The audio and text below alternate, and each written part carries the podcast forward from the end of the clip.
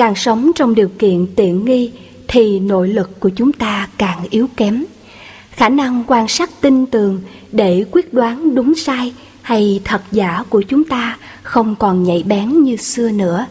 Chúng ta đã đặt đời sống của mình ở bên ngoài quá nhiều, hy vọng điều kiện hạnh phúc từ những đối tượng khác quá lớn, nên lúc nào chúng ta cũng lo sợ nghịch duyên, nghịch cảnh sẽ ập tới.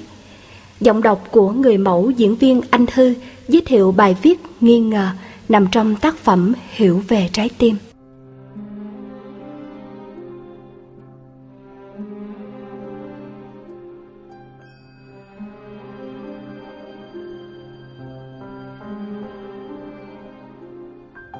Thật khó có thể tin được rằng những gì chúng ta thấy trong phút giây hiện tại đều không đúng như chính đối tượng ấy đang là. Đó là lời cảnh báo của khoa học. Chúng ta có đức tin rất lớn nơi những thành tựu khoa học, nhưng khoa học vẫn tự nhận mình còn rất nhiều hạn chế, nhất là sự hoang mang đến khủng hoảng về bản thể học của thế giới chúng ta. Khoa học chưa biết được một cách chính xác bản chất của mọi hiện tượng thực ra là gì, hội tụ trên những điều kiện đủ nào để biểu hiện. Immanuel Kant, triết gia người Đức đã phát biểu: cái mà chúng ta biết về thực tại là do chúng hiện lên, đúng như trình độ mà chúng ta thấy về nó. Thực tại là chính nó. Chúng ta không bao giờ biết được với tính chất là một hiểu biết khoa học. David Bohm, một nhà lượng tử xuất sắc của Mỹ, cũng đồng thuận ý kiến trên và bổ sung rằng các hạt điện tử mà chúng ta nhìn thấy chật ẩn chật hiện và thay đổi cấu trúc liên tục là do chúng bị điều khiển bởi trường lượng tử. Và theo David Bohm, trường lượng tử này không bị giới hạn bởi không gian. Nó có chứa tâm, chứa thức và tác động lên nhau tức thì. Như vậy, những gì mà chúng ta cho là đúng đắn chỉ có giá trị tương đối trong nhận thức của con người mà thôi. Và cái đúng ấy lại bị giới hạn một lần nữa bởi trình độ mỗi người và cả thời gian. Bởi thực tại luôn vận động và liên kết, còn ta lại chủ trương cố định và biệt lập. Cũng như hiểu biết của ta về dòng sông chắc chắn khác xa với hiểu biết của con cá. Và một người đang khát cháy nhìn dòng sông cũng không giống với một người đang ngồi trên du thuyền hay một người muốn kinh doanh thủy điện.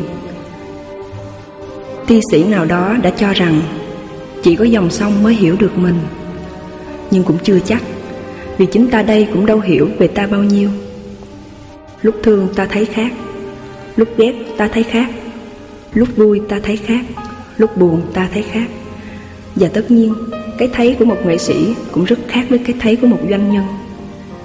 Cái thấy của một nhà tâm linh rất khác với cái thấy của một nhà chính trị. Vậy đâu mới là cái thấy đúng đắn nhất? Không có cái thấy nào đúng đắn nhất cả. Sống giữa thế giới tương đối thì chúng ta phải chấp nhận cái thấy tương đối. Đó cũng là lý do tại sao ta chỉ có được hạnh phúc tương đối, nghĩa là hạnh phúc bị điều kiện hóa.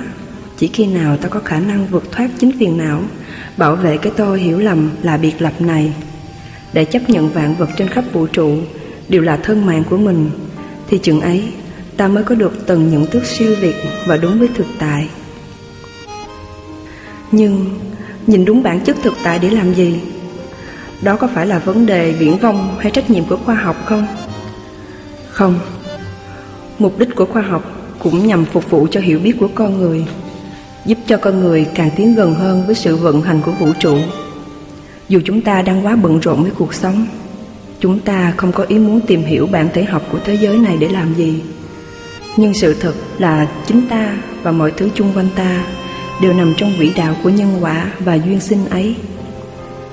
Nên càng ít hiểu biết về chân lý thì ta càng phí tổn năng lực để tranh đấu cho những thứ vận hành nghịch lý. Đó là cội nguồn của mọi khổ đau.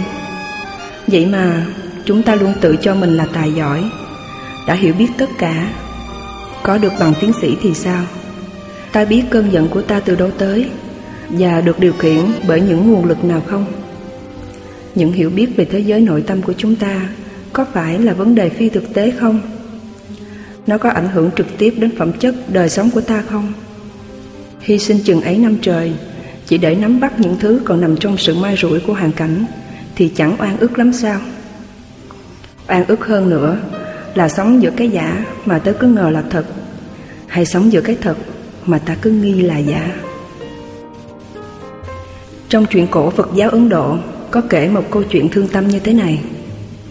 Có một người thương buôn nọ rất giàu có, nhưng vợ chết sớm và để lại cho ông một đứa con trai. Vì bận rộn việc mua bán ở phương xa, nên ông đành phải nhờ những người làm trong nhà chăm sóc con mình. Một hôm, bọn cướp ập tới đốt phá làng, làm nhiều người mất mạng trong trận hỏa hoạn ấy, trong đó có đứa con trai của ông. Sau khi hỏa táng, ông lại lấy chút xương tro của đứa con bỏ vào trong túi gấm, đi đâu cũng mang theo bên người. Đêm nào cũng lấy ra kể lễ than khóc.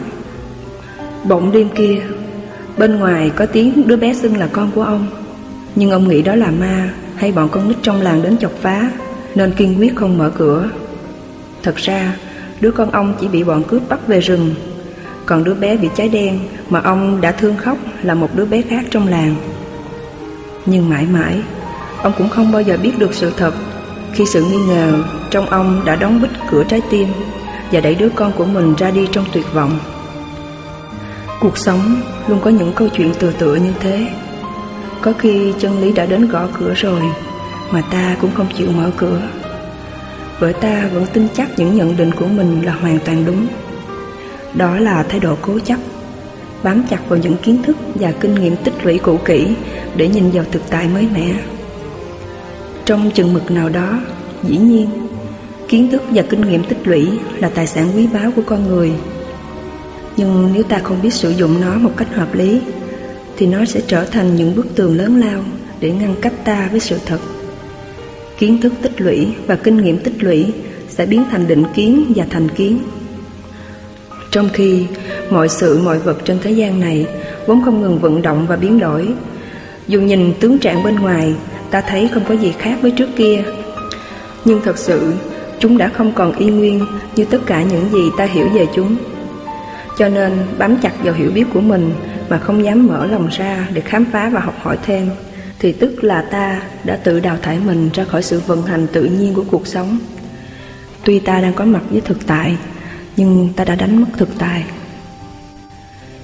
Khi không hiểu được sự thật, thì ta dễ phát sinh thái độ nghi ngờ như một loại phản ứng bảo vệ cái tôi ích kỷ của mình. Bởi hầu hết những nghi ngờ của ta đều cho rằng người kia có thể là kẻ xấu, chứ ít khi nào ta nghi ngờ ngược lại. Trong khi bản chất của sự nghi ngờ chỉ là thái độ thắc mắc, suy đoán hay thử đặt ra những giả thuyết khác có thể xảy ra. Nên đó cũng là cơ hội tốt để ta bắt tay vào công trình khám phá thêm sự thật về đối tượng ấy. Nhưng thói quen cổ điển của chúng ta là khi nghi ngờ điều gì thì hầu như tin chắc đó là sự thật, không muốn tìm hiểu hay khám phá thêm nữa. Thậm chí khi được cung cấp những thông tin có cơ sở chứng minh rõ ràng để chúng ta hiểu đúng đắn hơn về đối tượng ấy, thì ta cũng không dễ dàng mở lòng ra để tiếp nhận. Ta luôn nghĩ dò sông dò biển dễ dò, nào ai lấy thước mà đo lòng người. Ta biến lời nhắc nhở nên cẩn thận khi đặt niềm tin thành câu thần chú bất di bất dịch để che đậy sự sợ hãi, yếu đuối và thiếu trách nhiệm của mình. Thế nên, có khi sự thật hiện bài ra đó, nhưng ta lại chìm đắm trong cảm xúc khó chịu và vọng tưởng miên man do chính mình tạo ra. Càng sống trong điều kiện tiện nghi thì nội lực của ta càng yếu kém. Khả năng quan sát tinh tường để quyết đoán đúng sai hay thật giả của ta không còn nhạy bén như xưa nữa.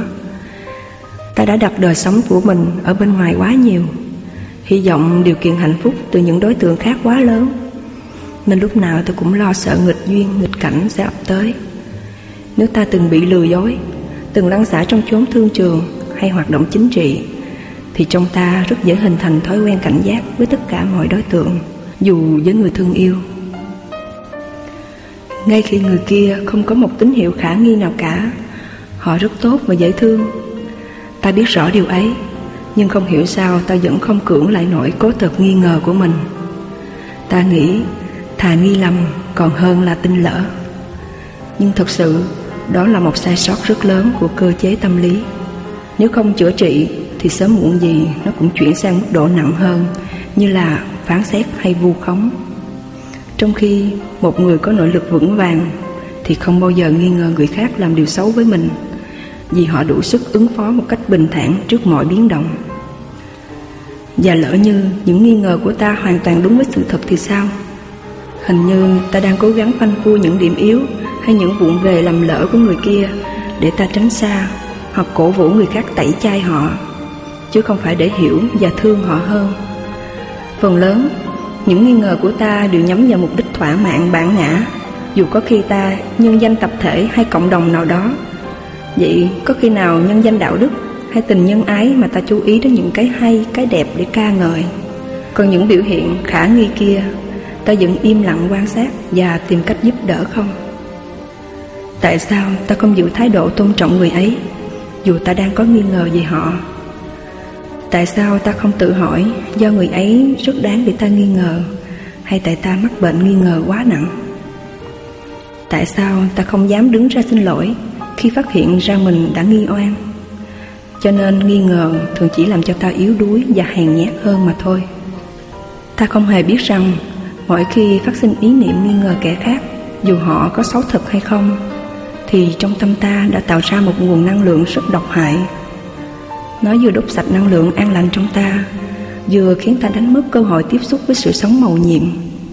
Vì lúc nào ta cũng bận tâm tìm kiếm thêm chứng cớ. Dù ta chưa thốt ra lời nói hay hành động thể hiện sự nghi ngờ, nhưng một khi đã hướng tâm tới người kia để gửi sự nghi ngờ, tức là ta đã gửi đi một năng lượng xấu. Đúng hơn là ta nợ họ một cảm xúc xấu. Theo quy luật cân bằng cảm xúc, thì họ sẽ tìm cách trả lại ta một cảm xúc xấu khác tương ứng, nếu họ nhận ra ta đã nghi ngờ họ. Còn không, vũ trụ cũng sẽ nhờ đối tượng khác trả lại ta cảm xúc nghi ngờ ấy. Nhưng lỡ ta nghi oan cho một bậc nhân từ đức hạnh, nơi quy tụ vô số năng lượng an lành của vũ trụ, thì hậu quả sẽ khôn lường. Đó là món nợ cảm xúc khổng lồ, ta và con cháu ta cả đời cũng không trả nổi. Cho nên đừng bao giờ dễ dãi buông ra sự nghi ngờ, và hãy tập hối tâm hoặc bày tỏ sự ăn năn trực tiếp khi đã lỡ nghi oan cho ai, để hóa giải phần nào hậu quả. Thật ra, nghi ngờ chưa hẳn là một tâm hành xấu. Trong truyền thống thiền tập, các thiền sinh phải tự biết đặt nghi vấn về chính phiền não của mình hay mọi hiện tượng xảy ra ngay trước mắt, mà không được tin tưởng tuyệt đối vào kinh nghiệm thành công của những bậc thầy đi trước. Đại nghi, đại ngộ. Nghi ngờ càng lớn thì giác ngộ càng lớn. Vì càng nghi ngờ thì sức khám phá càng mạnh mẽ, càng bỏ lại sau lưng những cái thấy đã đóng khung. Bí lắm, thiền sinh mới nhờ tới sự trợ lực của thiền sư bằng những vấn nạn đã được chắt lọc rất kỹ. Nhưng một vị thiền sư đúng nghĩa không bao giờ cho một giải đáp rõ ràng cụ thể. Thậm chí những gợi mở của thiền sư thường rất lạc quẻ, để đập tan thái độ nhút nhát muốn dựa vào sự hiểu biết của kẻ khác, hoặc để buộc thiền sinh phải ngưng ngay câu hỏi có tính lý thuyết vô bổ đó. Cuối cùng, thiền sinh cũng phải chịu khó đối đầu với bức tường nhận thức cũ rích và phiền não của chính mình để tìm lời giải đáp. Cho nên, một thiền sinh luôn có trách nhiệm với nghi ngờ của mình. Khi đã đặt ra là phải xông pha đi tìm câu trả lời đúng đắn, chứ không phải quăng ra, bỏ đó, rồi 5-10 năm sau cũng vẫn còn y nguyên. Cái nghi vấn của thiền sinh luôn nằm trong sự thao thức nhưng đầy tự do, hoàn toàn khác biệt với căn bệnh nghi ngờ, để bảo vệ cái tôi yếu đuối, sợ hãi, vô trách nhiệm của những kẻ có sở thích tìm lỗi lầm của người khác.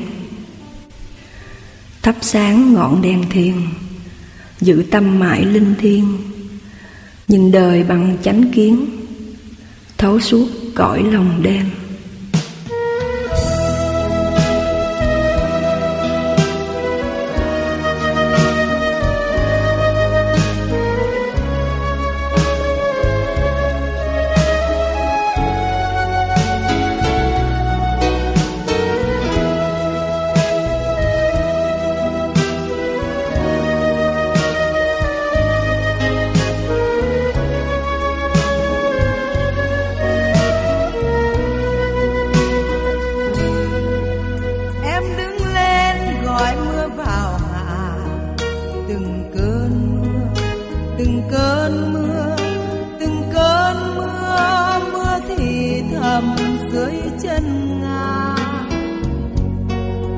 Em đứng lên mùa thu tàn tạ, cây khô cành bơ vơ hàng cây đưa em đi về giọt nắng nhấp nhô. Em đứng lên mùa đông nhạt nhòa từng đêm mưa mưa lạnh từng ngón sương mù. Em đứng lên mùa xuân vừa mở nụ xuân xanh cành thanh thang chim về vào ngày tuổi em trên cánh bão bùng. Từ mùa xuân không về mùa thu cũng ra đi mùa đông dài đến thần thoại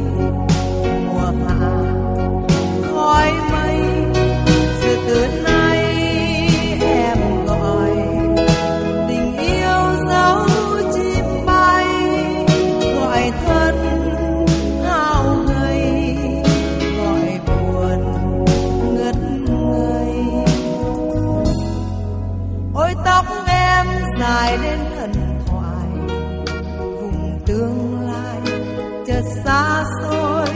Tuổi xuân ơi sao lạnh dòng máu trong người, nghe xót xa hẳn lên tuổi trời. Trẻ thơ ơi tin buồn từ ngày mẹ cho nắng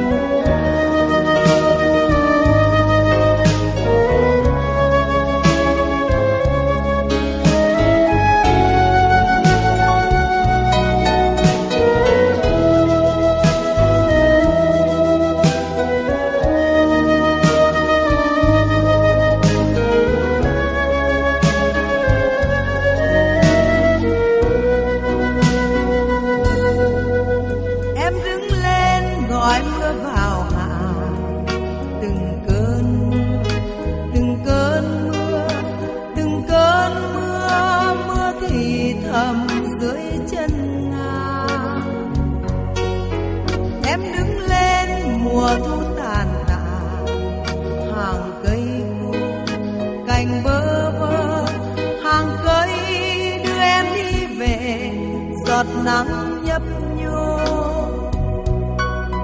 Em đứng lên mùa đông nhạt nhòa từng đêm mưa mưa lạnh từng ngón sương mù. Em đứng lên mùa xuân vừa mở nụ xuân xanh cành thanh thang vào ngày tuổi em trên cánh bão bùng. Từ mùa xuân không về mùa thu cũng ra đi mùa đông vơi vơi mùa hạ khói mây. Giờ từ nay em gọi tình yêu dấu chim bay thân hao gầy gọi buồn ngất ngây. Ôi tóc em dài đến thần thoại vùng tương lai chợt xa xôi. Tuổi xuân ơi sao lạnh dòng máu trong người, nghe xót xa hẳn lên tuổi trời. Trẻ thơ ơi tin buồn từ ngày mẹ